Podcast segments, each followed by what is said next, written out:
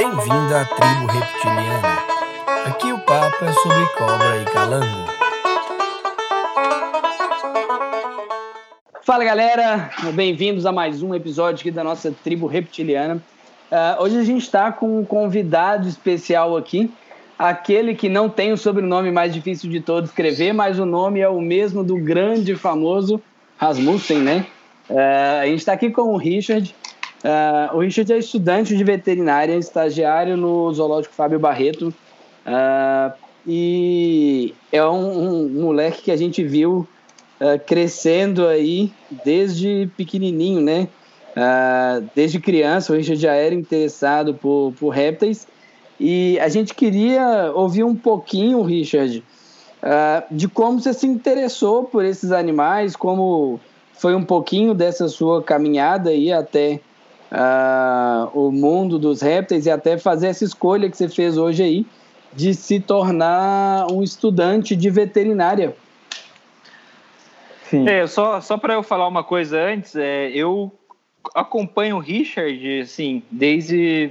Você era muito pequeno, cara. Eu não sei quantos anos Nossa, você tinha, 12, mas eu, eu lembro, assim, 11. de você comentando as coisas e falando com gente, assim, no, no Facebook, desde muito cedo. Você era um menino. Tanto que depois, hoje que eu vi que você fazia veterinária, eu falei, olha só o cara, ele cresceu tá ligado? Ele não é tipo Bart Simpson, que ficou pequeno para sempre. é, mas eu acho interessante, né? E antes de. Mas eu acho que vamos, vamos seguir o, o roteiro aqui, Jorge.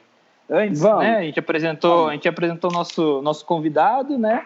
É, você se apresentou, eu sou eu, o Nicolas, eu, o Jorge e o Nicolas estamos sempre aqui com vocês. É, e eu queria só dar um recado que a gente fez no Instagram, né?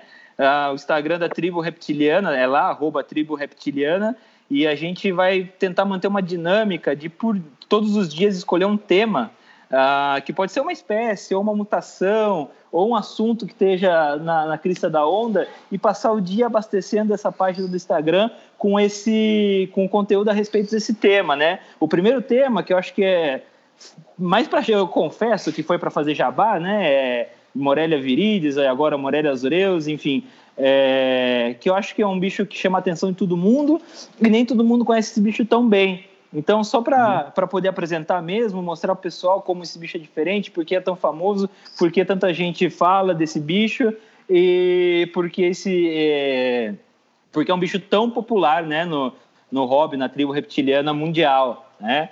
E agora eu queria que o Nicolas falasse alguma coisa. Olá, meu nome é Nicolas. Nicolas oh. Fontana, o homem por trás do tabuleiro. Meu Deus do céu, cara. Mano, corta esse podcast. Corta esse podcast. O, o, japonês tá maluco. Pegou doença. Não, velho, eu tô, eu tô louco pra ter, pra ter um bordão pra emplacar, mas não colou esse. acho que eu copiei. Ah, cara, o Nicolas, Nicolas pegar... é o cara que tá derrubando tudo, velho. Nicolas é o destruidor. Quando tem algum barulho de som, tá, oh, saiba que o Nicolas está limpando algum bicho, acordando, fazendo alguma coisa. Um, um abraço para os ouvintes assíduos nosso, para o Felipe e para o Matias do Xadrez Verbal, que acompanha assiduamente nosso podcast e adora nossas referências históricas. É, e, oh, Richard, só para te falar mais ou menos como funciona a dinâmica aqui, provavelmente uhum. você não escuta nosso podcast, porque ninguém escuta nosso podcast. O, basicamente, tudo que o assim, Jorge fala. Ouvindo... Tudo que o Jorge fala é, é, a verdade e o que o Nicolas fala é mentira e eu não falo nada interessante, então tanto faz se é verdade ou se é mentira. Então uhum. é, é, assim que a gente vai levar a dinâmica que a gente sempre leva. Uhum. Não, beleza. Um prazer estar aqui com vocês no podcast. Primeiro podcast que eu faço, nunca nunca mexi com isso. A primeira vez é inesquecível, viu, Richard? inesquecível? Por quê?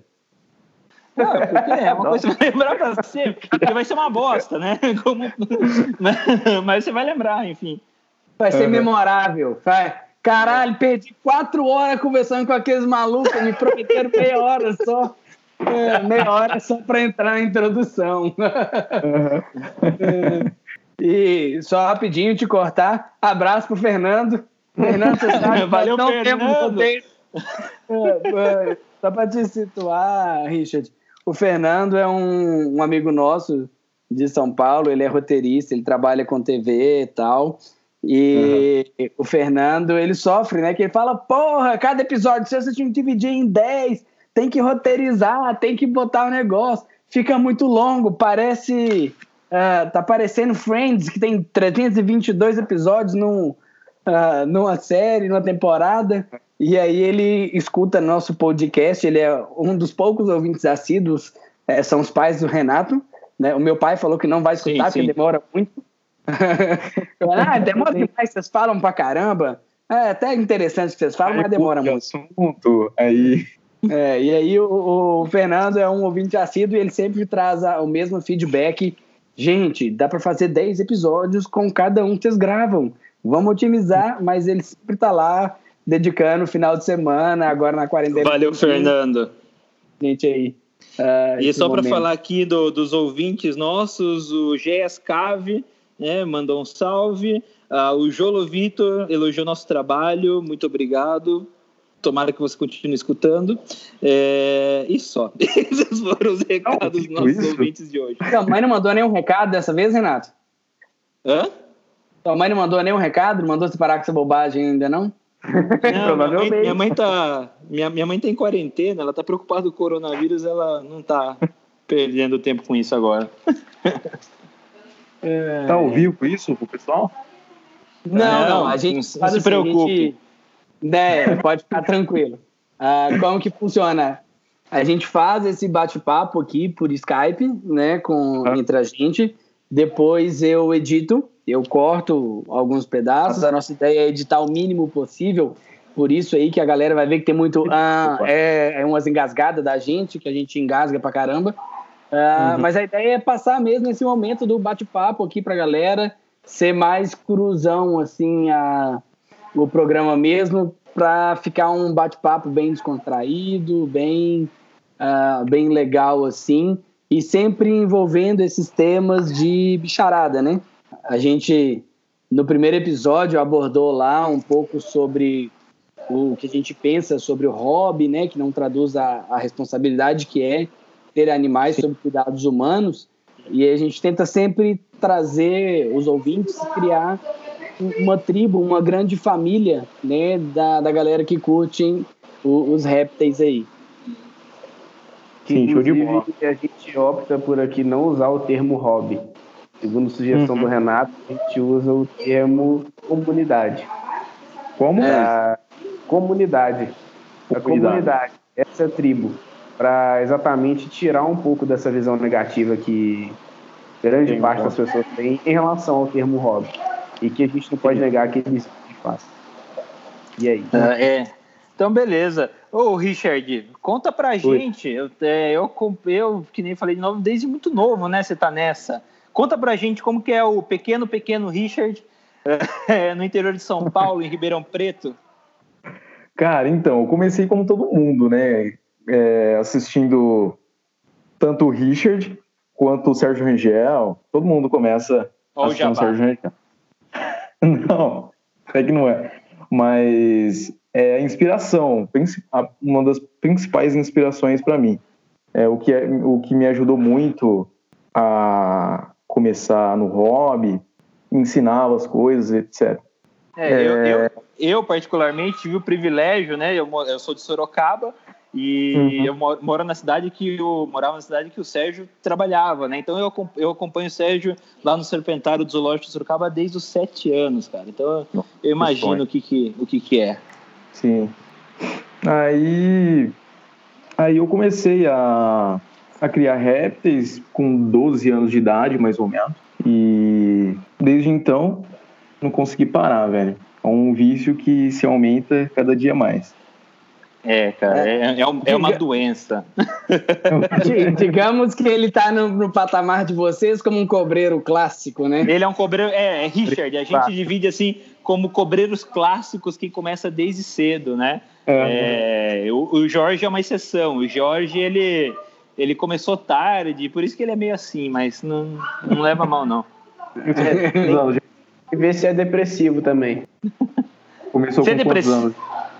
Eu, eu comecei já na universidade, né? Meu primeiro período de universidade, em 2008, com 20 uhum. anos, comecei a, a trabalhar no Jiboias primeiro, né? era planeta Jiboias na época, no Mantenedouro, e Sim. só depois, dois, dois, quase três anos depois de trabalhar no Criadouro, de, de já estar tá, né, nesse ritmo, que eu fui ter meus bichos em casa. Uh, então, assim, eu, eu não sou o cobreiro clássico, eu não sou o cobreiro padrão.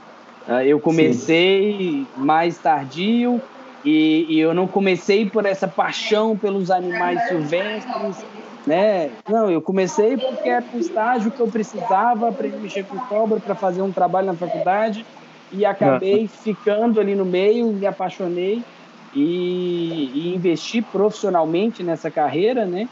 Tanto Sim. que uh, ontem eu defendi o meu mestrado com educação ambiental, passei uh, na defesa, agora é publicar para receber o título de mestre uh, em ciências veterinárias. Né? Eu saí da, da. Deixei de fazer o mestrado na biologia para fazer nas ciências veterinárias para ampliar a minha visão do tema. Então, assim, sempre nessa. A partir do momento que eu comecei a ser cobreiro, eu comecei a ser cobreiro pensando numa carreira profissional e não ser cobreiro por amor, igual a maioria das pessoas, igual o seu, uh, o seu caso, né? Que você começou por amor ali quando criança e, e, foi levando isso aí para a vida, né? Você falou que começou aos 12 anos. Hoje você está com que idade? Estou com 17 hoje. 17? E qual, qual que foi sua primeira cobra, cara? Foi uma corne, foi uma corn snake. Vixe. uma classic. Uhum. Cara, aí eu fui pegando outros bichos. Não... Peraí. Cor, eu não sei se pode falar corn. Pode. Agora pode. Pode, já prescreveu, tem cinco anos. É.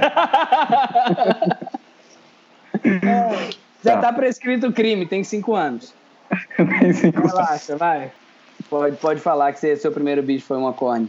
É, eu acho assim, é o primeiro bicho de muita gente. Pensando nesse cenário de cinco anos atrás, foi justo quando os boys co começou a entrar com os animais no mercado, né? Na verdade, os boys 2012, né? Então a gente entrou vendendo e, e a oferta ainda era pequena.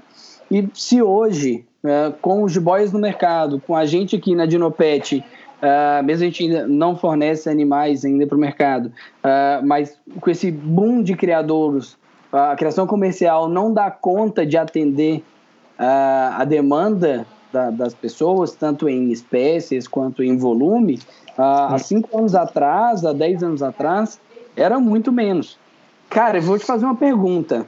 Assim, eu, eu não sou fã de corne, eu não gosto de corne, eu não acho que corne deveria ser o primeiro bicho. Por quê? Porque eu acho que é um bicho que dá muito trabalho, é um bicho muito agitado, come muito. Ô, louco, Jorge. Não dá trabalho nenhum, velho. Cara, dá muito mais trabalho que um jiboia que uma salamanta.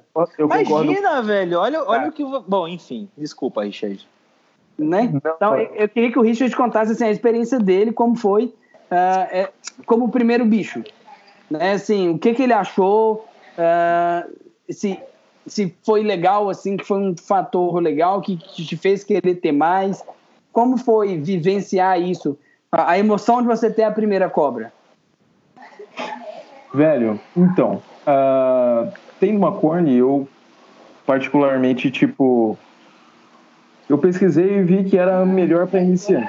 Aí eu peguei a minha primeira e e gostei de criar. Tipo, era um bicho agitado? Era, mas um bicho que não morde por nada, né? Uma salamanta, eu acho que tem uma mordida. É, é um pouquinho mais agressiva, algumas espécies são menos e tal. Mas para mim. É, a não ser que você compre do Giboias Brasil, porque nossas salamantas já saem daqui mansas. Jabá, Giboias Brasil. Criar é legal. Ô, jabazeiro. Ô, pela saco. É.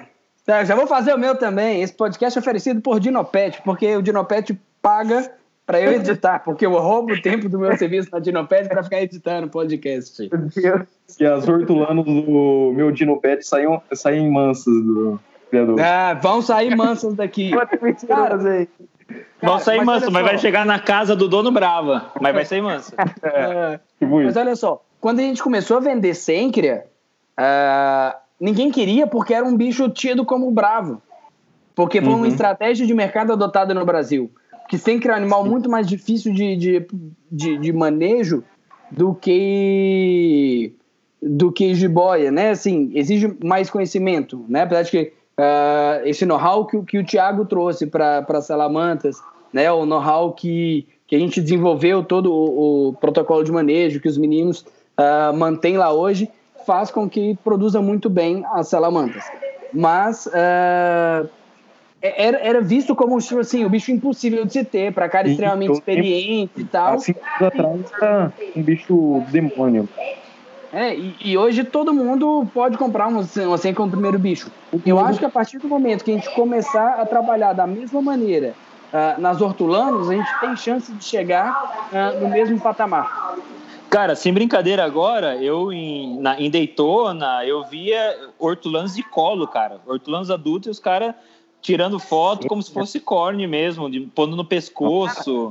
Inclusive o Sérgio Rangel também já me falou isso, que ele já viu também Assim, e, cara, sem brincadeira, nossas sêncreas, pô, agora já que os bichos já tem dois, três meses, os bichos estão mansos, cara. Mansos, mansos, mansos. Fala aí, Nicolas. Você que é o cara da sêncrea. Cara, Jorge, mano. você já viu alguém ter ciúme de cobra? Uhum. Ninguém pode entrar na sala de sêncrea que o Nicolas fica doido. O cara tem ciúme, velho. Eu hum. tenho mesmo. Cara, eu vou, falou de pérola. Nossa, eu quase bato, sem sacanagem. Mas é, isso é para... Nossa, velho, não sei o que, que eu tenho com isso. Eu olho para aqueles bichinhos lá e falo, velho, encosta aí não, nós vamos brigar. Mas não. Mas enfim, é, esse ponto é, é muito da hora, né, Jorge? Você vê como que quando a gente está num, num que ele não tem muita novidade, qualquer coisa que você lança, então, isso que você comentou de, de corne. Também comecei com corne há 12 anos atrás. E, tipo, cara, hoje eu acho que é um bicho muito chato. Corne é um bicho muito tranquilo de manter? É, mas dá um puta trabalho. Corne caga toda semana, cara. Dependendo do ritmo de alimentação, o corne vai cagar O que você quer, pelo menos de cobra, é a facilidade do, do, do trabalho. Aquele bicho toda hora. Então, isso que o Renato tá falando de Sencre. Hoje, cara, se qualquer pessoa pergunta, cara, qual que é o bicho para iniciante? Eu falo, Sencre. Eu ah, também. Não é bravo, não é isso, não é aquilo. Cara, todo bicho nasce meio chato. O bicho nasce assim, sabe? A Sim. questão é o tipo de manejo que você vai adotar. E, velho, é um puta bicho. Sencra é um bicho fantástico. Pô, o, na recria aqui, que a gente tem um volume de alimentação um pouco maior, eu explodo os bichos de comida. E os bichos não vomitam, cara. Então, assim, um cara que nunca viu uma cobra na vida vai olhar para aquele camundongo adulto de 30 gramas e para aquela sencra minúscula, ele vai dar e o bicho vai ficar sussa. Ao contrário, se ele faz isso com outro bicho, talvez o bicho não aguente. Aí tem uma série de, de experiências negativas que talvez acaba avacalhando o cara uh, de estar ali, nessa comunidade nossa. Porque é uma realidade que a gente tem que trabalhar. Tem muita gente, gente boa, que era para estar no nosso meio, mas não tá porque foi avacalhado no início. Às vezes o cara começou com o bicho errado e coisas que a gente já Sim. sabe. Sim. É... Bom, o Richard começou a contar aí pra gente, né, que ele começou com essa córnea há cinco anos atrás, a gente até é, fez a, a, brincadeirinha aí que já prescreveu. Uh, mas conta da caminhada, Richard. Aí eu já vi vários vídeos seus aí com, uh, com digamos assim, que o grande dinossauro, né, que também inspirou o Renato, e eu acho que todas as crianças da década de 90 foram inspiradas por ele, que é o Sérgio Rangel. Não, todo, uhum. cobreiro de, todo cobreiro de mais de 20 anos é, passou pelo Sérgio Rangel, cara. Cara, o, o, o, o, Rangel, assim, na, na Eliana, ele era marcante. A gente deixava de ver desenho para ver o Rangel mostrando os bichos. Eu tenho lembranças do, do Rangel fazendo cócegas na, nas costas de uma mordedora e o bicho andando, batendo o bico, fazendo maior barulhão, né? E para você, assim, Richard, é, como foi uh, essa inspiração que o Rangel te trouxe. A gente está tá programando aí um próximo episódio, né, das uh, as lendas da herpetologia, as lendas, as pessoas que, que inspiram, né, a gente a, a trabalhar com isso. E eu acho que no Brasil a gente tem um Rangel como esse cara que sensibilizou muita gente. Como é que foi, assim, uh, o papel do Rangel na sua escolha de, de, de ir para esse mundo aí uh, de cobreiro? Cara, o papel do Rangel nessa escolha, primeiramente eu nem ia fazer veterinária, né? Eu ia fazer biologia por causa do Rangel e, tipo, ele me inspirou nesse ramo desde sempre. E eu sempre fui conversando com ele, enchendo o saco, enchendo muito o saco dele, perguntando sobre bicho, etc. E, cara, aí foi tipo. Eu, eu comecei com, com barata de Madagascar, aí a gente foi falando, conversando sobre manejo e tal. Aí eu decidi pegar minha primeira serpente. Aí eu sempre vou vendo fotos e vídeos, né? E. Peraí, pessoal, tô meio perdido aqui. Você emocionou aí, Richard? Normal. Hã? Emocionou, Você emocionou não, falando é... do Sérgio, é. Não, é que, tipo, às vezes você volta, volta coisa fácil. Meu Deus. Ainda bem que isso daqui tem que. Poderia ser roteirista de hoje. Ele poderia ser roteirista, cara. Ele já sabe a hora exata de, de dar aquelas gafes, sabe? De falar, tipo, oh, chora aí, tá na hora, fica emocionado. Relaxa, pra ficar tranquilo. Nem sei o que falar, velho. Foi uma grande inspiração, me emocionou por muito tempo. É, Gente, é Richard Castro ficou sem palavras, senhoras e senhores. É. É... Cara, e é, mas e aí? Porque isso que eu, eu fiquei estava falando, eu também eu também queria ser biólogo por causa do Sérgio Angel e ó, na hora H eu quis ser veterinário. O que, que, que fez você mudar de ideia, cara? Cara, foi entrar no zoológico. Entrar no mas zoológico. Aí, mas biólogo e veterinário trabalham no zoológico? Sim, mas eu vi a grande oportunidade, a maior oportunidade no lado da veterinária, que sempre tem, né? uma oportunidade maior para ingressar no mercado de trabalho. Eu quero fazer biologia depois, claro, depois da veterinária, espero conseguir fazer. Mas entrar no zoológico, eu comecei a, a ver a rotina do ambulatório, do zoológico, etc., e consegui pegar um pouquinho dessa paixão de clínica e tal. Sim. É, e uma coisa interessante, né, Richard, é que você começou a estagiar no zoológico antes de ir para a faculdade, não foi? Sim, eu comecei com 16 anos de idade, mas. É, cara, já, já entrou no meio e é um meio que eu e o Renato adoramos, né? E... Sim, nossa. Ah, nem fale. Cara, zoológico, Melhor... é, é, zoológico é apaixonante, assim. E esses últimos dois anos me trouxeram muito para dentro desse mundo zoológico, né? Porque Uh, eu, eu, nasci profissionalmente na criação comercial, uh, concomitantemente eu desenvolvi educação ambiental no, no, meu empreendimento, né, que eu, que eu empreendi nessa área, e não tinha muito esse contato com o zoo e tal, e quando eu vim para fazer o, o meu mestrado no Paraná, dentro da faculdade veterinária, na linha de medicina zoológica, eu me envolvi muito com esse mundo de zoológico, e uhum. eu também comecei a me envolver quando eu fui fazer o estágio na Suíça, quando eu falei assim, cara, eu quero trabalhar com o Zou, que o negócio é muito louco. É, uhum. E conta um pouco dessa sua experiência do estágio lá. Você entrou aos 16 e o seu primeiro dia, como é que foi o rolê? A emoção do primeiro dia de estágio zoológico? O que, que você fez? Como foi?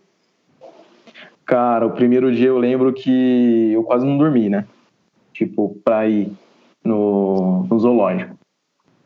Aí eu fui lá, fui no setor de répteis, né? Que eu fico lá no setor de répteis do zoológico. E o primeiro dia eu mudei, eu lembro que eu mudei as iguanas de recinto.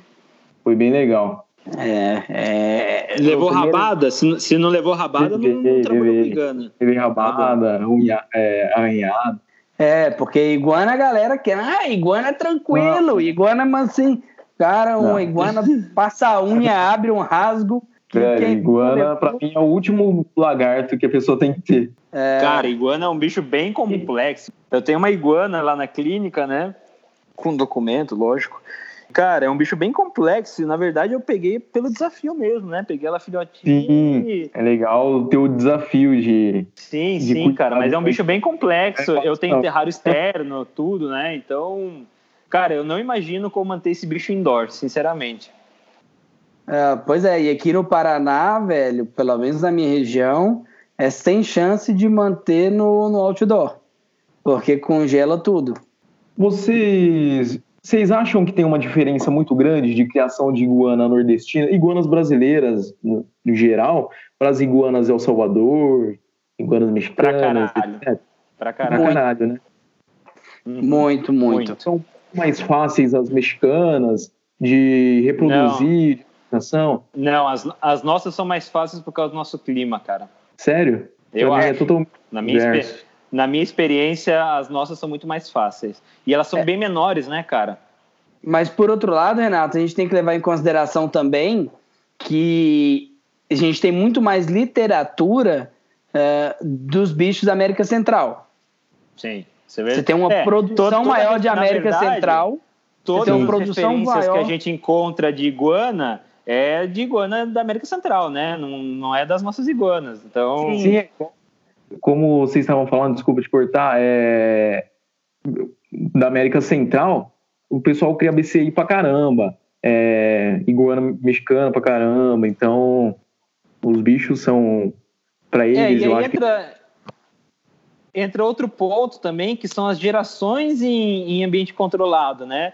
Que nem tá uhum. falando das sencras aqui, nossas sencras, eu acredito de verdade que os bichos estão mais mansos agora, porque já são algumas gerações que os bichos estão com a gente, né? Sim. E com, com o BCI, com as iguanas da América, também pode ser que seja mais fácil reproduzir, mais fácil criar por causa disso, né? Os bichos que não se adaptaram a esse, esse manejo morreram lá atrás, anos e anos atrás. Sim, né? verdade. Então agora esses animais já estão acostumados e, né, já é, são meio que desenvolvidos para isso mesmo, né? São desenvolvidos para serem para abastecer o, o mercado pet e são selecionados para isso, né? É, é, é, seleção é o termo melhor, eu acho. É, uma outra consideração a se fazer é a formação de plantel desses animais no Brasil. Uh, a gente não tem acesso a animais plenamente saudáveis, animais uh, hum. aptos a reproduzir uh, dos animais que vão para criador comercial Sim, uh, são a última opção de destinação. Então. É, é, se o bicho está bem, ele vai para soltura. Se o bicho está mais ou menos, ele é tratado, vai para soltura. Se ele está mal, ele vai para um zoológico. Se ele está morrendo, uh, a maioria das vezes esses são os bichos que o zoológico não quer receber ou que o zoológico não pode receber, esse é o bicho que vai cair lá num criador comercial na grande maioria das vezes, né? Uh, ou então são animais uhum. oriundos de tráfico, animais de maus tratos, né? E aí, uh, até recuperar, até formar um plantel, acho que ainda leva um tempo para a gente estabilizar esse plantel no Brasil e começar a ter reprodução uh, desses animais nossos, assim, de uma maneira mais tranquila. E nós vamos engatinhar uh, o que os caras fizeram há 40 anos atrás, nós vamos começar a fazer agora, e por isso a gente tem resultados talvez piores do que nas iguanas da América Central. Mas eu acredito que no Brasil, as nossas iguanas uh, aqui sejam mais tranquilas de manter em cativeiro pelo tamanho. Quando você pega Cativeiro não, Jorginho. Que é isso, cara? Ai, você, é mesmo, você não pode é, falar isso agora. Tomei no rabo, né? Eu, eu mandei essa lá no primeiro episódio e agora soltei. Por que, Cativeiro? Ah, é, eu tava gostando. É, é, é, a gente tenta abolir os termos que trazem uma conotação ruim uh, ah, para a nossa comunidade. Então, por exemplo, cativeiro é privado de liberdade, mas esse bicho ele não tem condição de, de ir para a natureza, né? Tanto é que uh, tem essa, toda essa questão da destinação. Uh, e é um bicho que a gente gosta de usar o termo sobre cuidados humanos, né? Então, uhum. que é, os animais estão sob nossa responsabilidade, nós temos que cuidar e que manter esses bichos saudáveis, né? Eu, eu é, foi uma. Sei, Richard. Isso, isso, Richard, isso que a gente está falando, na verdade, é, é uma recomendação estrita para é, zoológico, né? Eu, por exemplo, uhum. na, nas publicações É, eu não posso pôr, por exemplo, eu, tenho, eu tinha uma publicação de reprodução de rã do lago Titicaca. É, daí quando você vai fazer o título, você não pode colocar primeiro caso de reprodução do rã do lago Titicaca em cativeiro. Né? Isso aí já, já uhum. te barra. Para um congresso sério, para uma revista importante, já te barra. Então você tem que colocar, você tem que usar termos como excito. Uh, tô te falando porque você, você vive o um mundo zoológico, né? É, enfim, você não pode usar esses termos porque é muito mal visto, sobretudo nas sociedades zoológicas. Aproveitando o engate, cara, é, qual que é o que, que, tipo de instrução você tem por parte do zoológico em relação à ALPSA, ao ASA, enfim, é, as sociedades zoológicas? Putz, cara, não, quase nada. A ZAB, a gente tem a gente tem as normas da ZAB lá no zoológico. E é, você sabe se vocês têm acreditação ASA, ALPSA, alguma coisa assim? Eu Ou acho que é a dos planos? Essa informação eu não sei. É, eu acho que é só a ZAB, Renatinho. A maioria é. dos zoológicos brasileiros tem a ZAB. O ASA, se não me engano, são dois zoológicos no Brasil. O, onde você trabalhou, no Parque das Aves, e o Fundação Zoológica de São Paulo. O Pomerode também é o ASA. O Pomerode é o ASA? Então, bom, então eu, que eu sabia, só os dois primeiros uh, eram ASA, eu conferi isso quando eu comecei o mestrado, para ver né, como, como eram essas diretrizes de educação ambiental da UASA e como a gente estava seguindo. E aí, assim, é, é uma triste realidade, né? A gente, na verdade, dos. Aí vou entrar um pouco no, no trabalho que eu defendi ontem. Uh, ninguém sabe nem o número de zoológicos que existe no Brasil.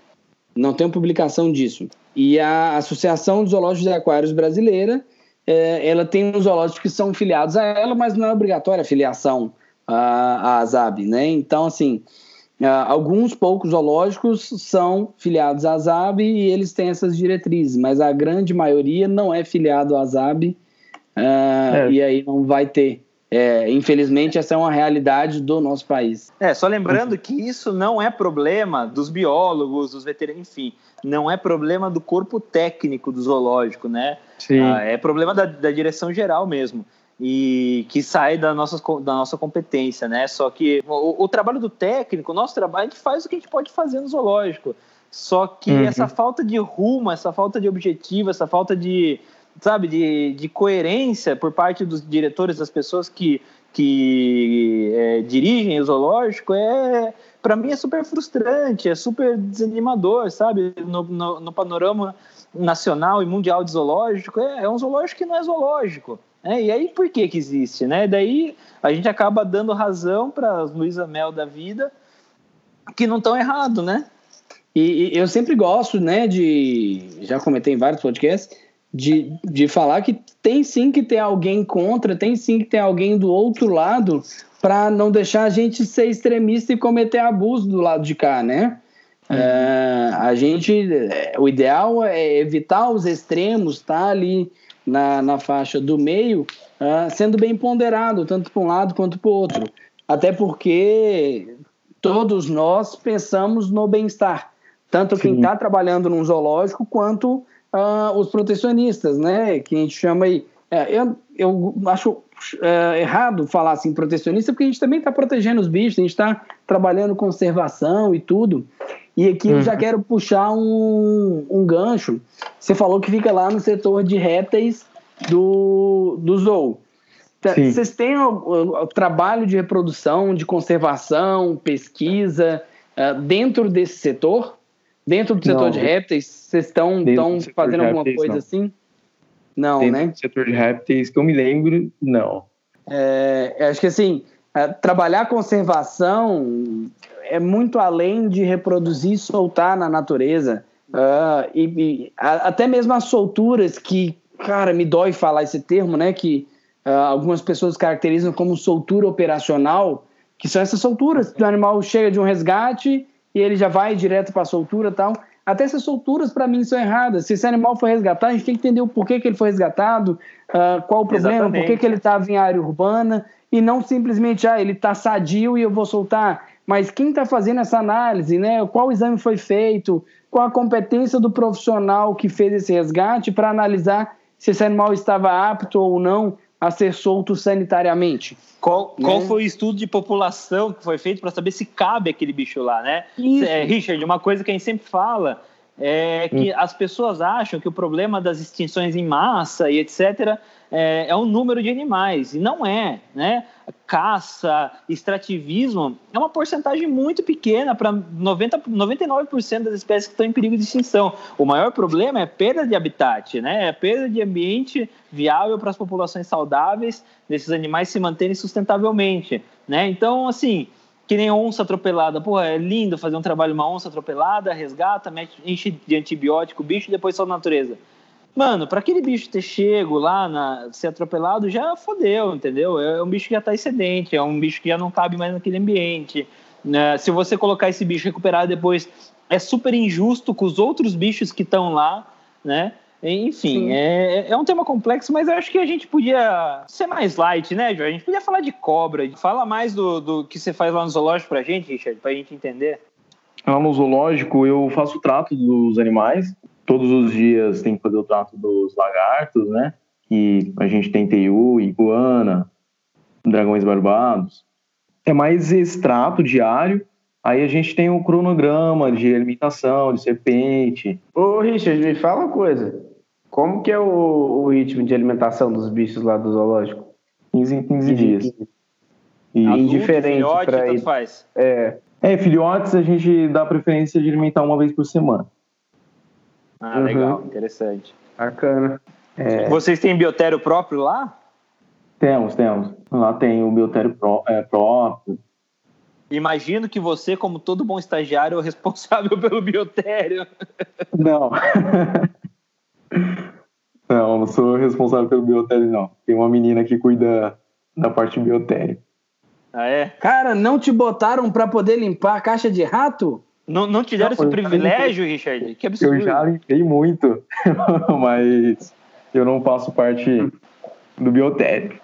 Aliás, falando nisso, para os seus bichos, Richard, você, você mantém um biotério ou você compra de fora? Eu compro. Eu tenho um amigo aqui em Ribeirão que ele tem um biotério, tudo certinho, e ele vende para a região inteira aqui.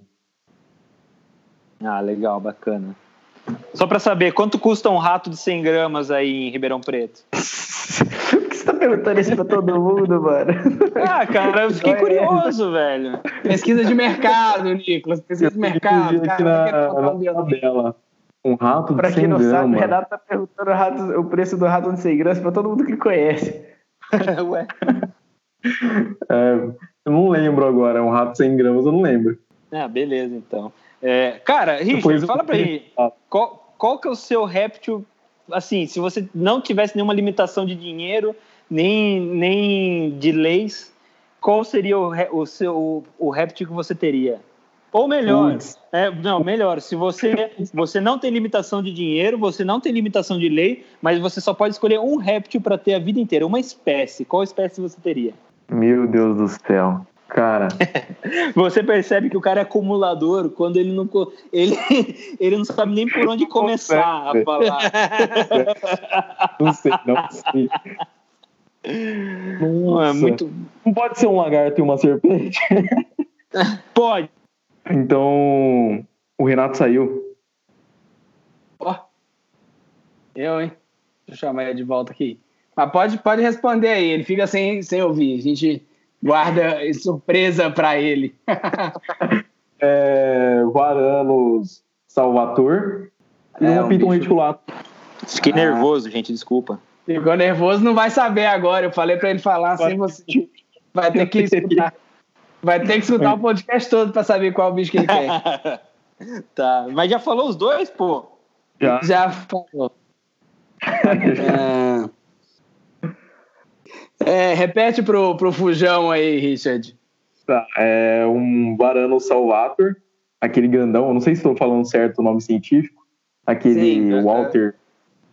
É. E Walter, uma. É, o, é, cara, eles acabou de passar por uma revisão filogenética de Varano é. Salvator. Inclusive, eu tava, tive uma reunião com o cara que fez essa revisão genética, que foi o Thomas Ziegler, que é o curador de répteis do Zoológico de Colônia.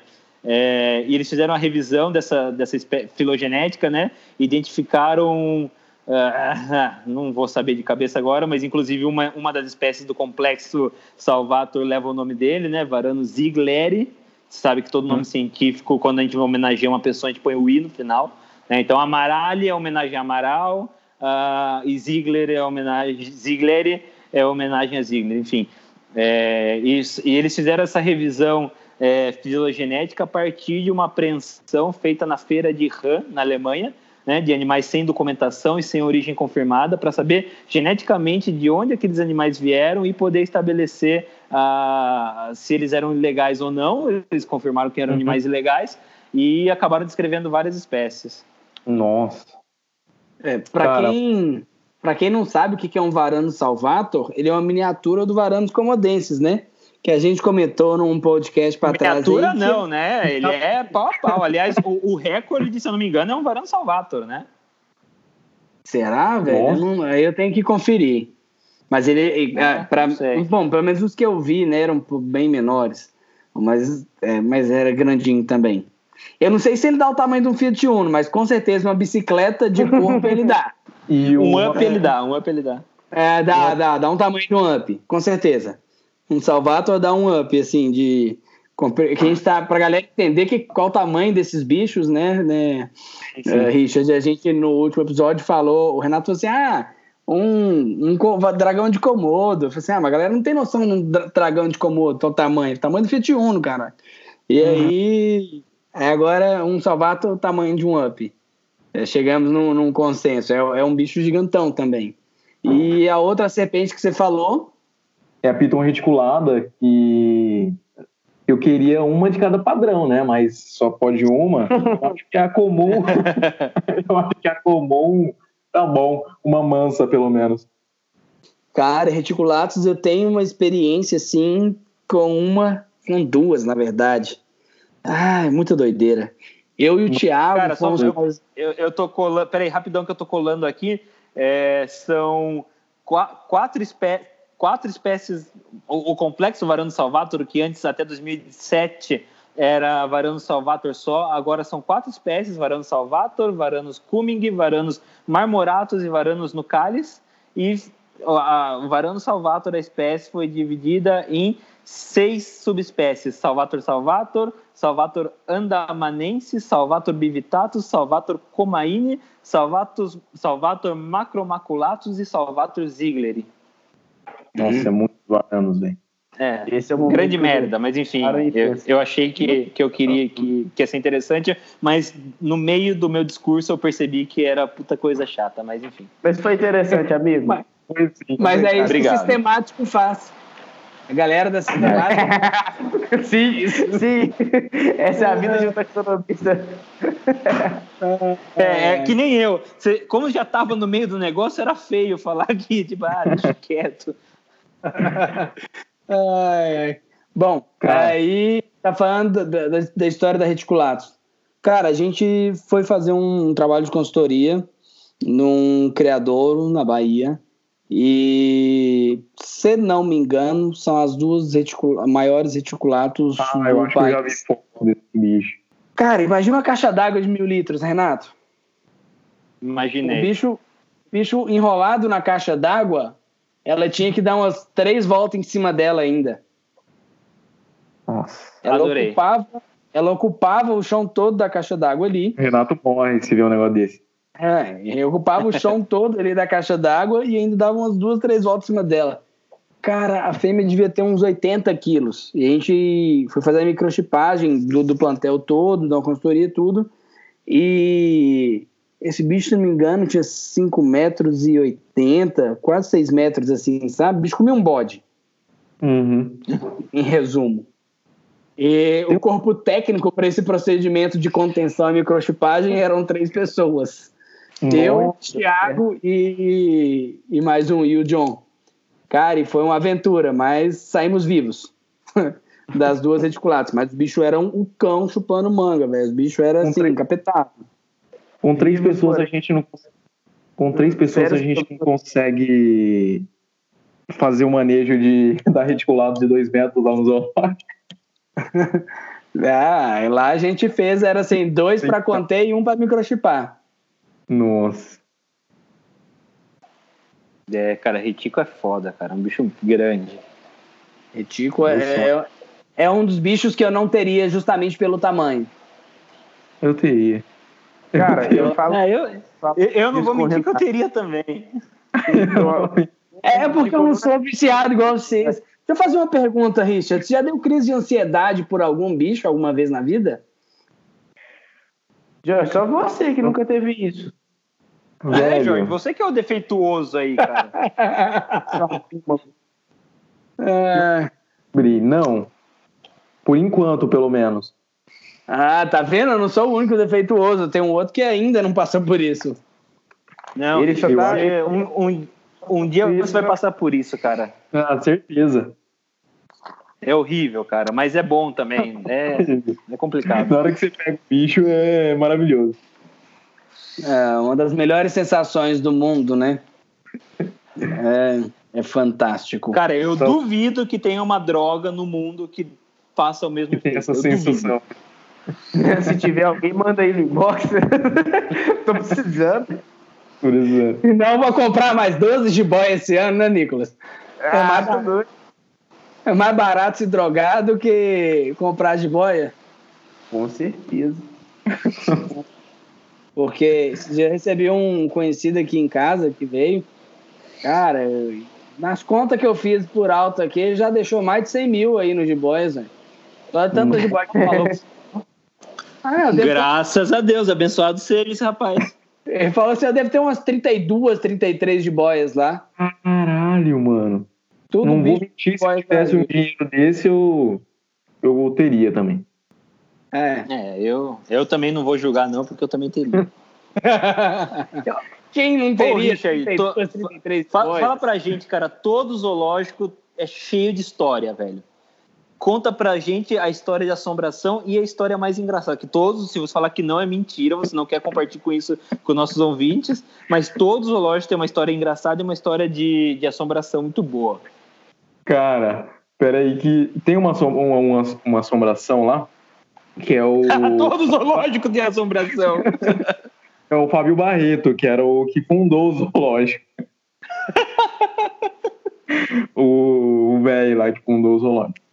Mano, eu um dia eu tava lá de boa no setor de répteis, a gente tava decorando o recinto, ornamentando. Aí, beleza. Eu tirei o, o aquecedor da tomada e coloquei a cola quente. Aí tinha acabado é. o, o tubinho de cola quente e a gente foi buscar em outro setor lá o tubinho. Só que nisso eu tirei o, o nisso eu tirei o a cola quente da tomada para ir lá. Na hora que eu voltei, o aquecedor tava ligado e saindo faísca, velho. E aí? Fiquei tipo, como assim, velho? E no setor de répteis, que é um dos setores mais escuros lá e tal, antigamente tinha um funcionário, um segurança noturno, que toda vez ele tirava o, o rádio da tomada e quando ele chegava, o rádio estava na tomada. Cara, eu quero speed desse é bom. Podia vir aqui ligar o aquecimento em casa quando você assistiu, pô.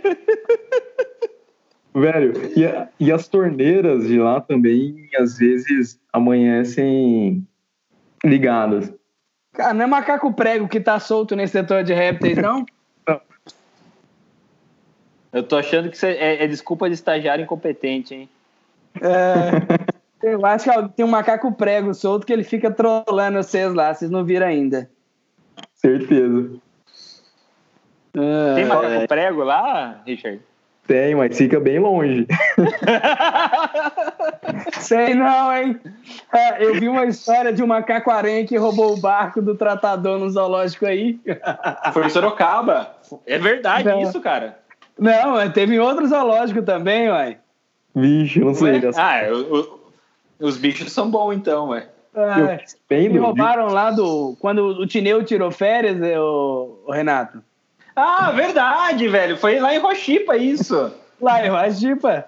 o tratador tirou férias, os macacos deixaram o tratador na ilha e vazaram. Eu não sei se... Cara, não, foi pior que isso. O macaco enganou o tratador substituto, velho. ele, entrou, ele entrou no barco, foi dar um rolezinho, e daí quando chegou perto da borda, ele falou, deu até um tapinha. Não, pior que filmaram, cara. E eu, cara, juro por Deus, juro por Deus, o macaco literalmente deu um tapa na costa do cara, tipo, valeu, e, e vazou, mano. Cara, eu juro por Deus, o, o, o, macaco deu um tapinha, tipo, opa, valeu, é aqui que eu desço.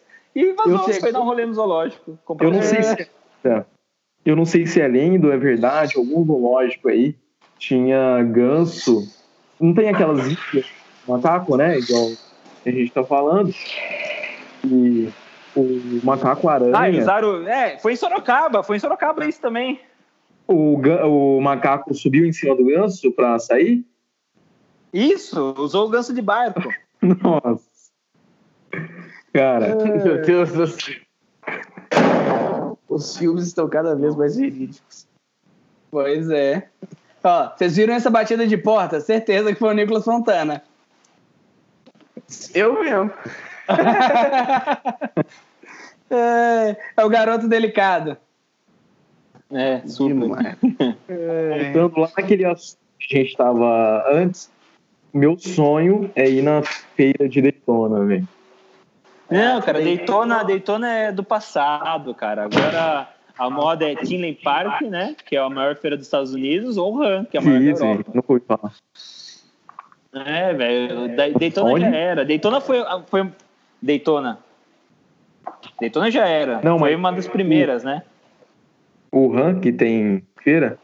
Ram é não, na Alemanha. Han, não o Ram, tá louco? Ah, o Ram tem, tem também.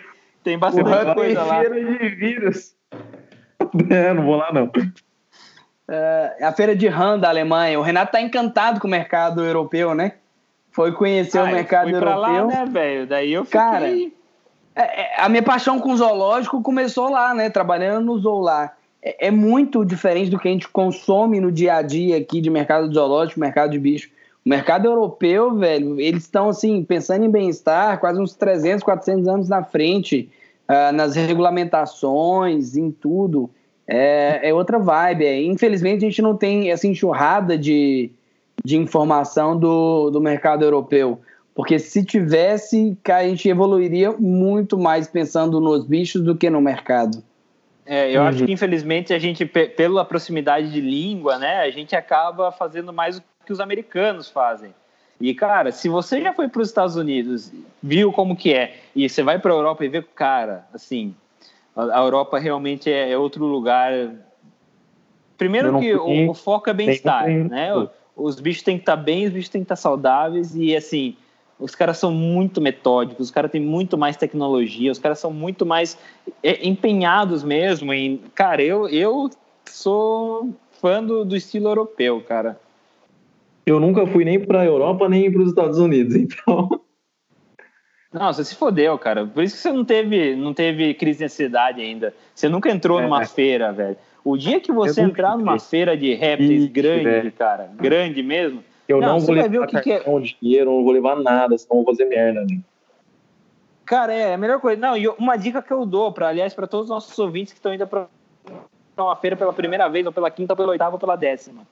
É, você, cara, uma coisa que acontece, sempre acontece comigo. Eu entro, tiro três, quatro fotos e daí viro e falo, ah, não, esse bicho depois eu vou ver. Ah, não, esse aqui depois eu tiro foto. Ah, é. e, e, daí no final eu, eu fico tão extasiado com a feira e na, dentro da feira você entra naquele universo que aquilo é normal, parece que aquilo é sua vida, parece que você vive aquilo todos os dias. Mas daí uhum. você sai e fala, que bosta, velho, não tenho nada. Não tenho nada. É, cara, uma merda.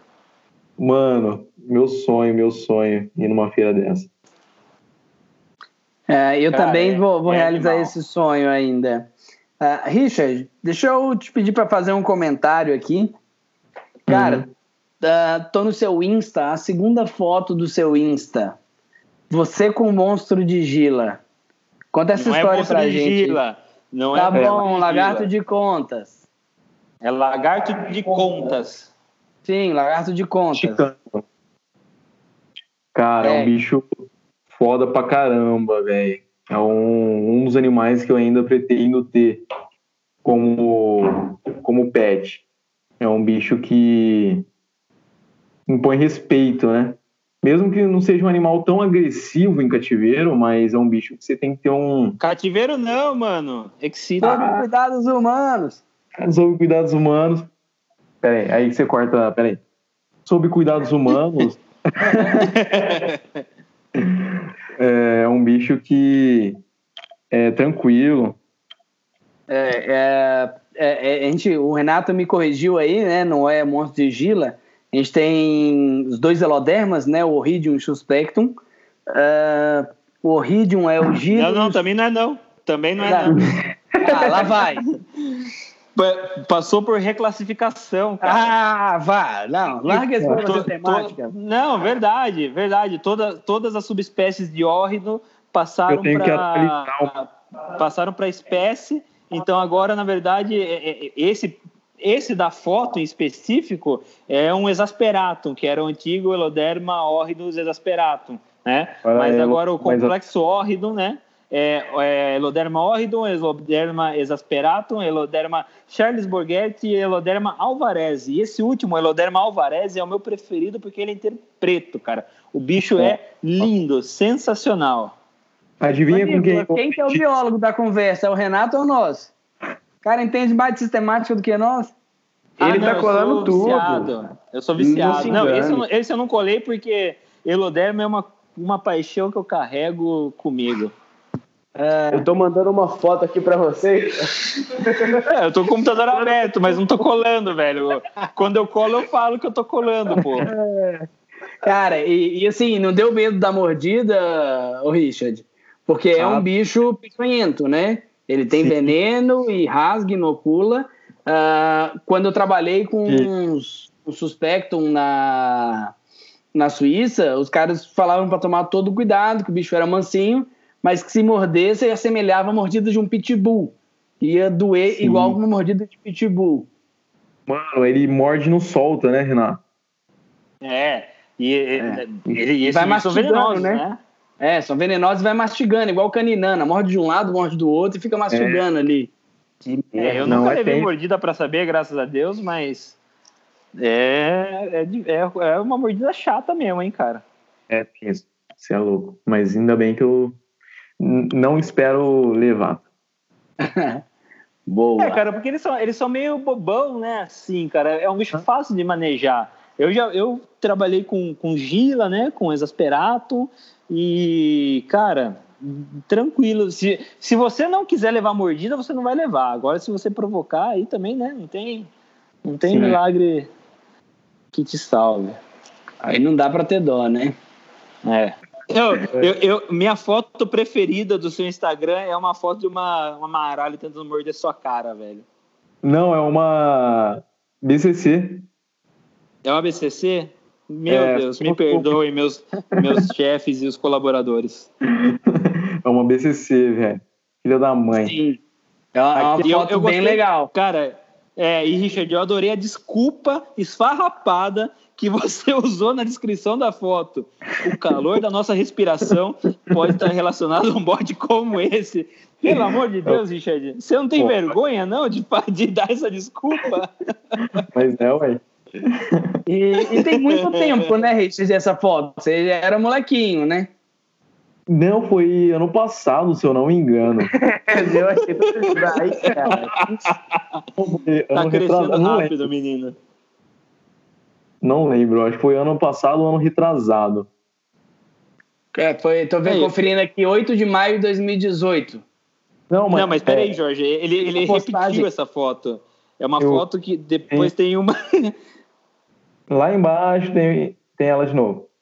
É, não, não. A última postagem dele é essa de 8 de maio de 2018. Tô conferindo, tô colando, caramba. 8 de maio. Foi, foi quando. Foi meu segundo dia de serviço. E o cliente levou lá essa BCC. É, legal. Segundo dia já tá ganhando aquele presentinho. Aí um amigo, aí um amigo meu foi tirar uma foto, né? A justa, só uma foto que ele tirou, tirou essa foto. Ah, ah tá ótimo. É a foto também. É a foto. Cara, me conta aqui, é, conheceu o Richard Rasmussen pessoalmente, aquele cara que, que junto com o Rangel foi sua inspiração. Como foi? Eu lembro, você tirou uma foto com ele numa loja em um jacaré uma vez, não tem há muito tempo? Não. Foi. É, ele veio na Pets aqui em Ribeirão. Só que Isso. ele trouxe esse ó. Ah, sim. Aí, esse da, da Pets foi o professor Del Nero de São Paulo que, que levou o jacaré, o Oli lá. Sim, o professor Del Nero, que é outro cara que inspirou muita gente. Sim. É, e você tá sempre no meio da galera, né? Biólogo tá. É, como, como você consegue, velho? Como é. você chegou nesses caras? Enchendo muito saco. é... é o caminho mesmo, velho conversando muito, tentando entender o manejo dos bichos. Eu fui conversando com eles e eles sempre foram muito humildes comigo, explicando. É, tô conferindo a foto da BCO aqui com o Richard. Eu que vendi essa BCO para ele. Olha só. Tô reconhecendo minha produção aqui. Tá gigante essa BCO. Ele grava os vídeos, tá gigantesca essa BCO. Cara. É... Aí, Nicolas, tem uma foto dele pegando jacaré aqui. Ele pode te ensinar qualquer dia desses. Isso. Vai se fuder, olha o tamanho disso. Não, você viu o tamanho do jacaré é maior do que o seu, hein? Seu, seu nariz, mas nunca. Mano, os jacaré daqui estão parecendo uma proa. Ah, Eu acho que é igualzinho, hein? Ah, ô, ô, Nicolas, conta a sua experiência de quase virar um símio pro Richard pra ele tomar cuidado lá no zoo. Quase virar um quê? Um símio. Caralho, não entendi. Um primata não humano. Nossa. Nossa, Jorge. Caramba, velho. Nossa, só fica pior. É. Não, pra quem não sabe, eu, eu, tive um leve acidente de trabalho aqui. É. Estava tendo fiscalização, aí vacilei. Foi, foi no calor do momento. Aí um papo amarelo pegou minha mão não hum. chegou a, a rodar, mas eu tomei mais de 70 pontos na mão e tive um tendão rompido. Aí tive que fazer cirurgia, fiquei com. Foi o dedão, então meu movimento de pinça é um pouco avacalhado. É isso e o meu joia é reto, meu joia não vai para trás. meu joia é feio. Se o papo amarelo do zoológico me pegar, eu fico sem o braço. Gigantesco. Ah. Pois é, então tem que tomar cuidado com esses bichos, né? Sim.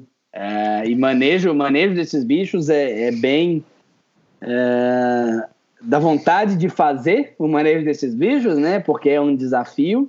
Mas Sim. eu nunca esqueço da gente manejando, Renato, lá em Huatipa, o, os jacarés, aquele dia que a gente foi fazer a transferência pro, pro Leyendas. É, ah, aqueles cara, quatro que a gente tem que pegar em cima da hora.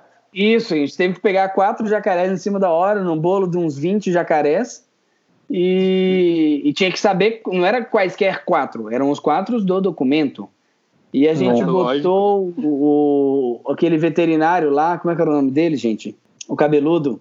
O Eduardo. O Eduardo, isso. A gente botou o Eduardo para segurar o primeiro. Aí o Eduardo ajoelhou no primeiro jacaré e tampou o olho. E aí nós ficamos quase uns 40 minutos para encontrar os quatro jacarés e o Eduardo ali agachado. Cara, uhum. e na hora de levantar, que o Eduardo não conseguia esticar a perna. Eu lembro disso. É, ele não conseguia, então tipo, não tinha como soltar o jacaré, porque ele estava ajoelhado no bicho, fazendo o que é o manejo padrão, né? Então a gente conteve e tal, travou a boca, ele não, eu seguro o bicho. Segurou o olho, a boca do bicho e ajoelhou e manteve o bicho tranquilo ali. E só que ele não conseguia sair dali porque a, a perna adormeceu e ele não conseguia pular para fora. Cara, é, foi. É, lembrando, assim, era uma jacaretinga de o quê? De 8 quilos, 10 quilos? É, era um bicho pequeno. É, agora, então, é, tranquilo. Agora, você imagina acontecer isso você está fazendo manejo de um bicho grande, né? Um bicho de 40, é. 50 quilos, né? É. Um, um já crocodilo cubano. É, cara, os cubanos anos ainda, eu, eu, eu que teria é, mais né? medo de um, de um americano, né? Que é o.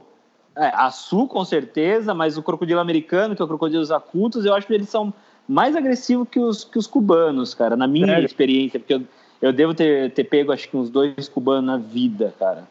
É, uhum. a, na minha experiência, o mais foda é o Caralho, velho. Me fugiu. Agora eu não sei se é o rombífero. O, rombífero é o Filipinas? Vamos consultar no Google. Crocodilo o quê? Rombífero. rombífero. Nem sabia que Não, o, rombi, o, rombífero, o rombífero é o cubano, né? Agora. Inclusive, eu tenho uma foto com filhotinhos de rombífero, então. Tem no seu Insta? Acho que não. Eu sou. Ah, o Mindorenses, né? Que é o crocodilo filipina. Eu achei esse bicho. Não sei se foi o bicho que eu vi, mas um bicho que tem um display defensivo muito foda. E falo, né, que os de água salgada e Nilo, os bichos são demais de agressivo, tipo morte. Né? Então, Cara, é, eu, eu vivi um, uma experiência com os Nilos lá na, na Suíça que mudou a minha vida. Lá tem dois Nilo e um gavial que o cara chama pelo nome, os bichos vêm e ele dá o peixe na boca, assim, a 30, 40 centímetros de distância. É muita loucura. É, é, uma Mas experiência, aí, cara. É condicionamento animal, velho. O cara treinou e os bichos reconhecem. É, antigamente eles chamavam o bicho assim só de zoeira, mas começaram a é. ver que o bicho responde mesmo e começaram a fazer igual treina cachorro. Né? Chama pelo nome, dá o clicker e peixe na boca. E aí os Você bichos respondem. Chegou a ver aquele vídeo do Silvanei com a Jéssica? Já, já vi. Já, eu vi também.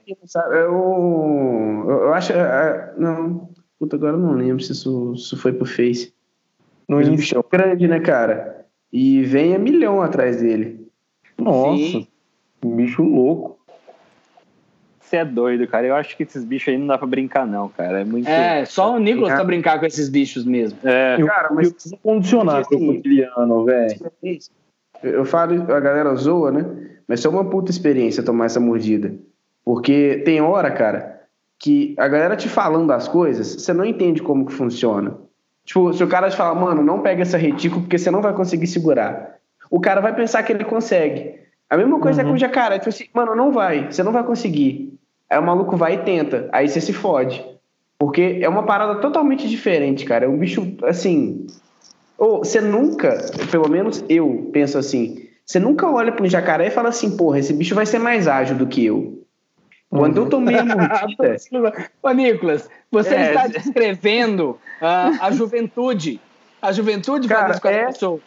A juventude cara, eu, responsável. Eu, eu, eu sou cagão, velho. Eu morro de medo de qualquer bicho. Se você me pedir pra pegar o aruanã aqui, que eu tô olhando na frente do aquário, eu vou ficar com Eu tenho medo, eu tenho cagaço. Então, eu, eu não, não compartilho essa visão, cara. Eu tenho medo, não, eu cago de medo. E a porra é a porra de um jacaré, velho. Mano, oh, e, oh, pra mim, a pior coisa de, de, de crocodiliano é isso, cara, essa questão da agilidade. Quando eu tomei a mordida, eu não senti, eu não senti dor. Então, tipo, eu tomei e soltei o bicho, mas eu não vi que eu tinha tomado. Aí o cara virou e falou assim: Ô, oh, vai lá lavar. Aí quando eu olhei pra mão, tava aquela parada. Sentiu? Caralho, maluco, fudeu. Aí que você vê, rodei. O cuzão ali pra mais ideia do que eu. Né? Aí que sente a dor. Cara, o pior é que não doeu. Não é um negócio que dói, assim, pelo menos essa. Pretendo não tomar outras. É, não, eu tive a experiência de tomar pregada de jacaré também. Eu também tive jacaré é, em casa, né? Uh, não tenho mais, não quero ter, não desejo para ninguém isso. Uh, mas eu tomei de filhotinho, né? Eu, não, tive a experiência. Mano, é e, e eu preciso uh, deixar aqui uma experiência terrível que eu deixei o, meu último jacaré, a Duda, pregar o dedo da Ju. Estava fazendo um tratamento nesse jacaré, a Ju estava passando pomada na boca dela para mim e eu vacilei um segundo de distração. Uh, o jacaré pregou no dedo dela e ficou pendurado. Então, assim, não dá para vacilar mesmo com esses bichos. Tem que ter uhum. atenção 100% assim, não dá. Foi um, um, milésimo de distração, o bicho vacilou e, e travou no dedo dela e, assim, rasgou, mas foi, foi pequeno. E só que, assim, quando a gente começa a ficar mais velho, começa a ficar mais ranzinza, Nicolas, isso aí passa, essa coragem toda passa. ter... não, isso não é coragem. Começa a ver assim, o estagiário vai tomar essa mordida pra mim, deixa ele. Isso é um recado para você, viu, Richard? Ó, é? É, é? ótimo tomar uma mordida de jacaré, mesmo que seja filhote, que você pode falar que foi mordido por um jacaré. Só não conta que ele tem. Ele que ele tinha 30 centímetros. É, tem história para contar, né? É, nossa, eu fui mordido por um jacaré. Só que você não fala o tamanho dele. Exatamente. Cara, eu, eu achava isso, tá? Eu, eu posso falar? Não achava isso. Quando eu tomei, ele falou, nossa, agora você vai ter altas histórias para contar na roda do bar, né? Aí quando eu conto, meus amigos olham e falam assim, aham. Tá. Cara, é a maior. É, porque as pessoas imaginam que quem trabalha com répteis, né? Isso é o dia a dia. Tipo, ah, hoje eu acordei, uma piton tentou me matar, no final do dia um meu jacaré mordeu minha mão e o meu lagarto tentou me estuprar, assim, antes de na hora do fechamento. E Cara, não é, pelo amor de Deus. Isso não é vida. Aí você conta pros outros na maior emoção e a pessoa fica. Ah, legal. É, é, é, o, é o que as Achei pessoas. Achei que você passava por isso gente. todo dia. É, então, é, nossa, mas não é assim? Tipo, você tem um jacaré e você queria que ele fizesse o quê? Né? Além de te morder. Exatamente. Bom, galerinha, eu acho que a gente pode é, fazer algumas considerações finais aqui. Estamos aí já com. Ah, bom, tem que tirar um de antes ali que estava gravando, mais uma hora e quarenta aqui de gravação.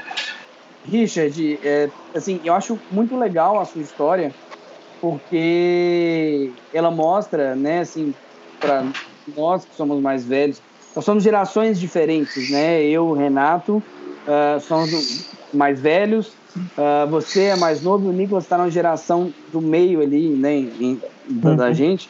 Eu e o Renato não tínhamos muito esse acesso virtual uh, que você tem. Né, que você né? tem na sua infância de, de, de, alcançar, de encher o saco da galera, de conseguir fazer amizade e tudo.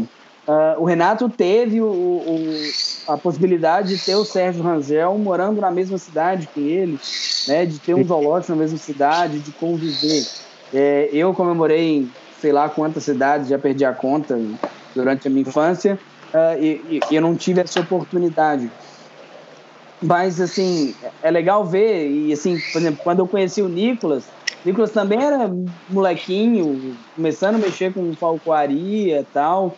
Uh, e, assim, uh, é importante vocês, né, você e o Nico, assim, são exemplos de que correndo atrás, se você tem vontade, você, você consegue, chegar em locais que você nunca, nunca imaginou, né? Exatamente. Eu tenho certeza que quando você começou a encher o saco do Richard, do Rangel, uh, você não imaginou que um dia você estaria conversando com os caras, que você uh, seria respondido por eles na, na rede social, que você teria talvez o WhatsApp dos caras entraria Sim. em contato com eles, né? É, é, então, isso deixa um recado para a galera, assim, encham o saco das pessoas que vocês gostam, porque uma hora vocês vencem no cansaço. Né? É, assim, ah, merda. E foi assim que nós três também, respectivamente, encontramos nossas namoradas.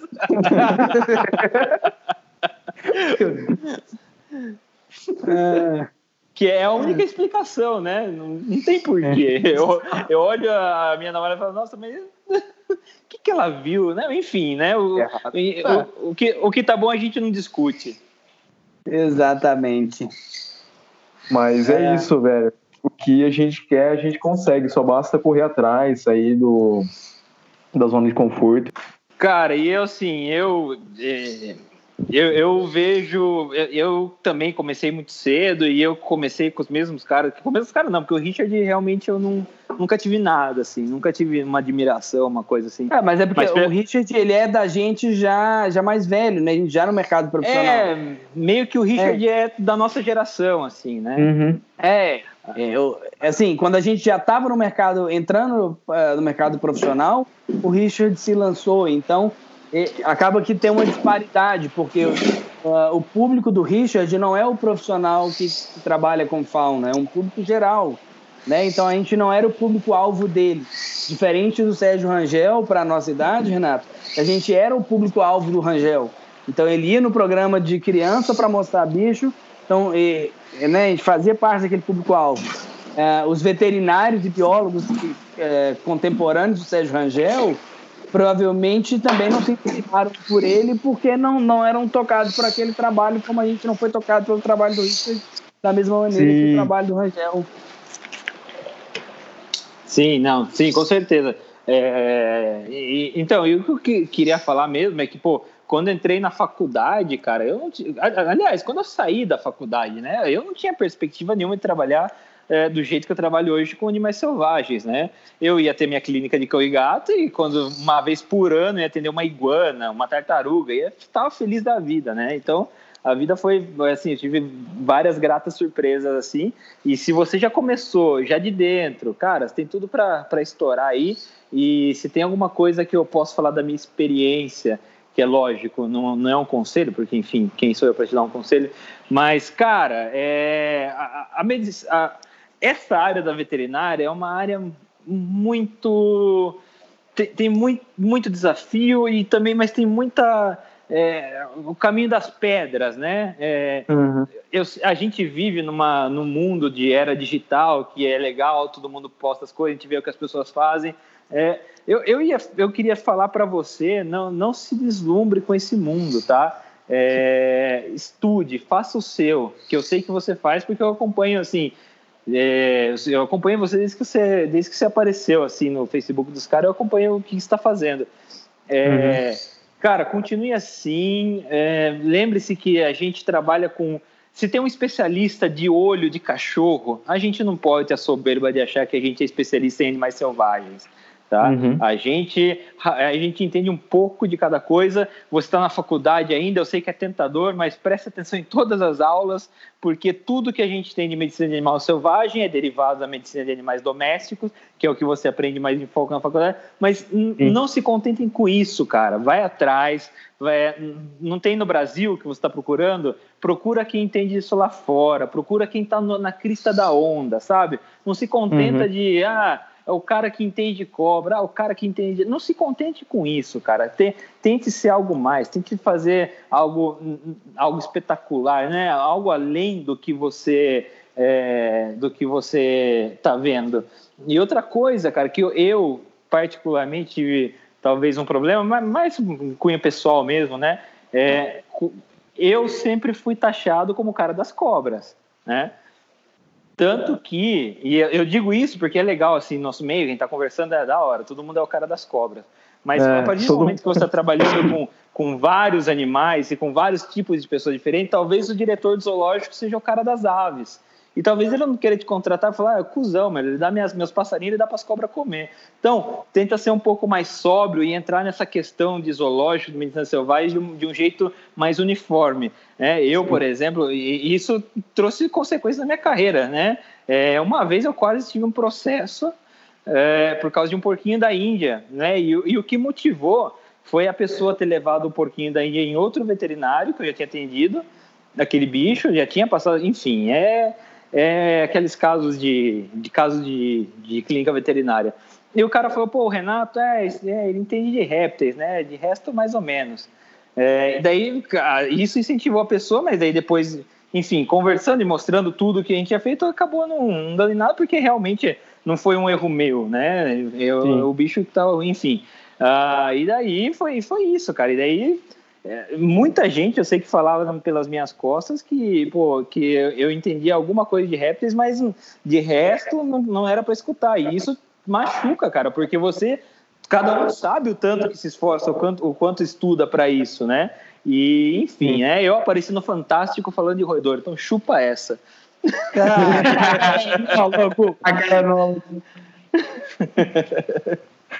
Mas enfim. Depois manda o link pra gente fica, fica o recado, cara, de verdade mesmo, sem, sem zoar. É, é uma coisa que, que meio que me, me marcou e provavelmente vai marcar você, né? Porque você está uhum. mais envolvido com os répteis. mas tenta entrar assim, tenta entrar com a mesma intensidade, com a Sim. mesma sede, com a mesma fome em tudo que envolve e tendo a ciência que você nunca vai saber tudo, porque, porra, a gente trabalha num, com muito bicho diferente e, e a medicina de animais selvagens, que a gente sempre fala aqui, velho, você vai dormir com a verdade e acorda com a mentira. Né? Então é Sim. bem complicado. Se mantenha atualizado e mantenha o pé no chão que você vai longe, cara. Não, beleza, muito obrigado.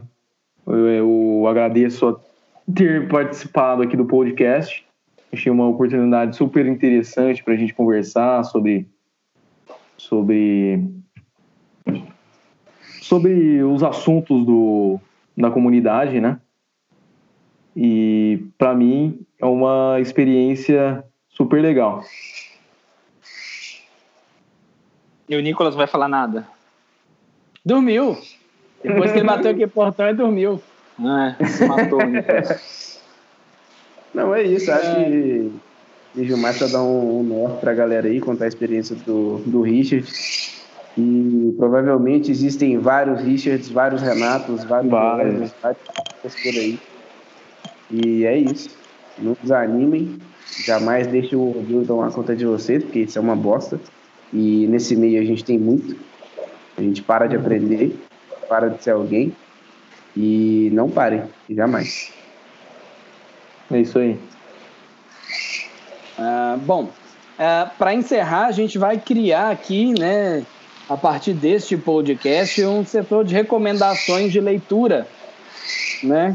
Uh, eu quero deixar uma, uma leitura, um, um artigo que eu usei no meu, na minha dissertação de, de mestrado, que é um artigo do John Coe, que ele fala da coevolução entre zoológicos, aquários e museus de história natural.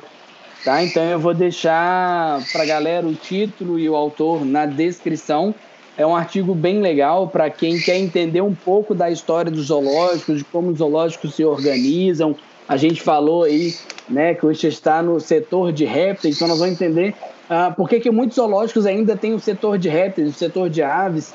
Uh, dentro dessa leitura do John Cole, explica um pouquinho como chegou nessa, nessa organização dos zoológicos e qual o próximo passo que está sendo dado nisso aí.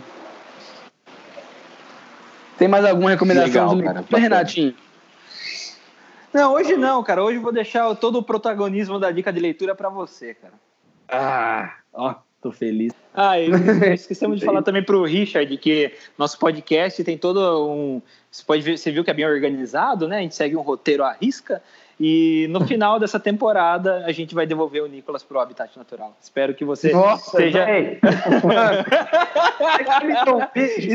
eu, eu espero eu do fundo do meu coração que todos vocês, é, e agora o Richard, que faz parte da tribo reptiliana, oficialmente, né, se engaje né, nessa, nessa cruzada que eu e o Jorge estamos fazendo para finalmente devolver o, o o Nicolas, né, para o seu habitat natural. Esse dia vai ser memorável e é, quem quiser doar fundos para a gente também, para viabilizar todo, o projeto todo, todo esse trabalho, né?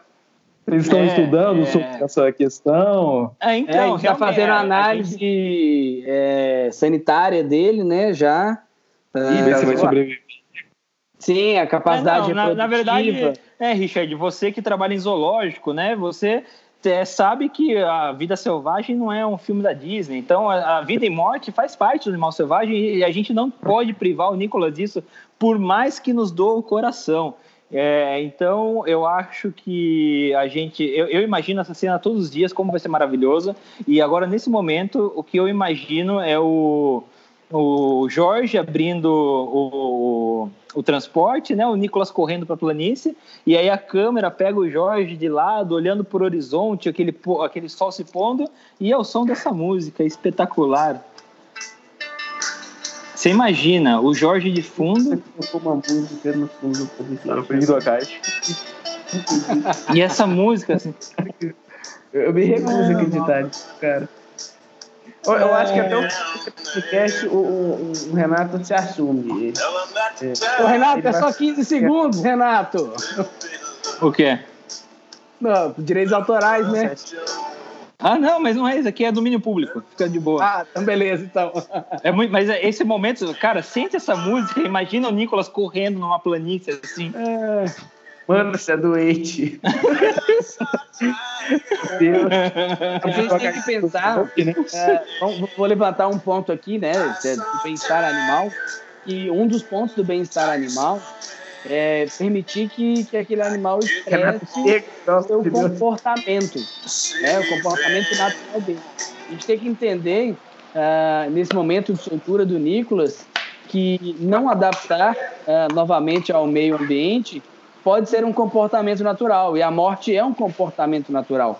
Então, não, a, a, energia sai do meio e volta para o meio.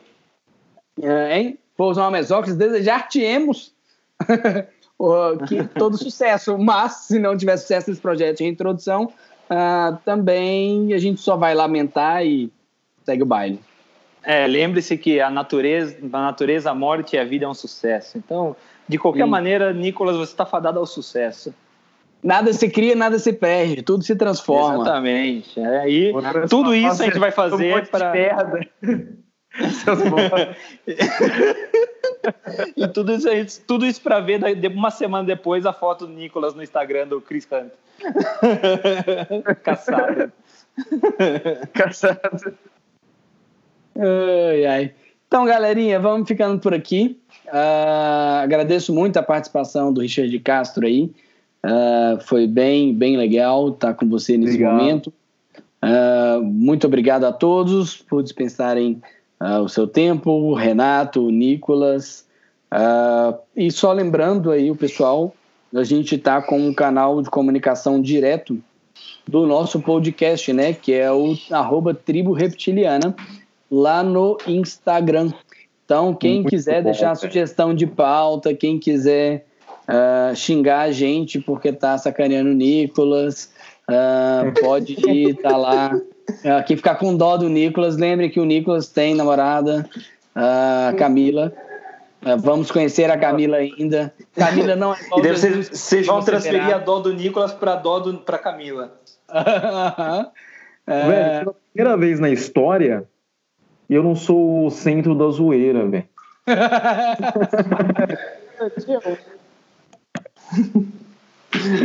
É, então cola na gente que você não vai ser. Pode ficar tranquilo. Se você estiver deprimido aí, porque a galera tá te zoando muito, você já tem o nosso Skype.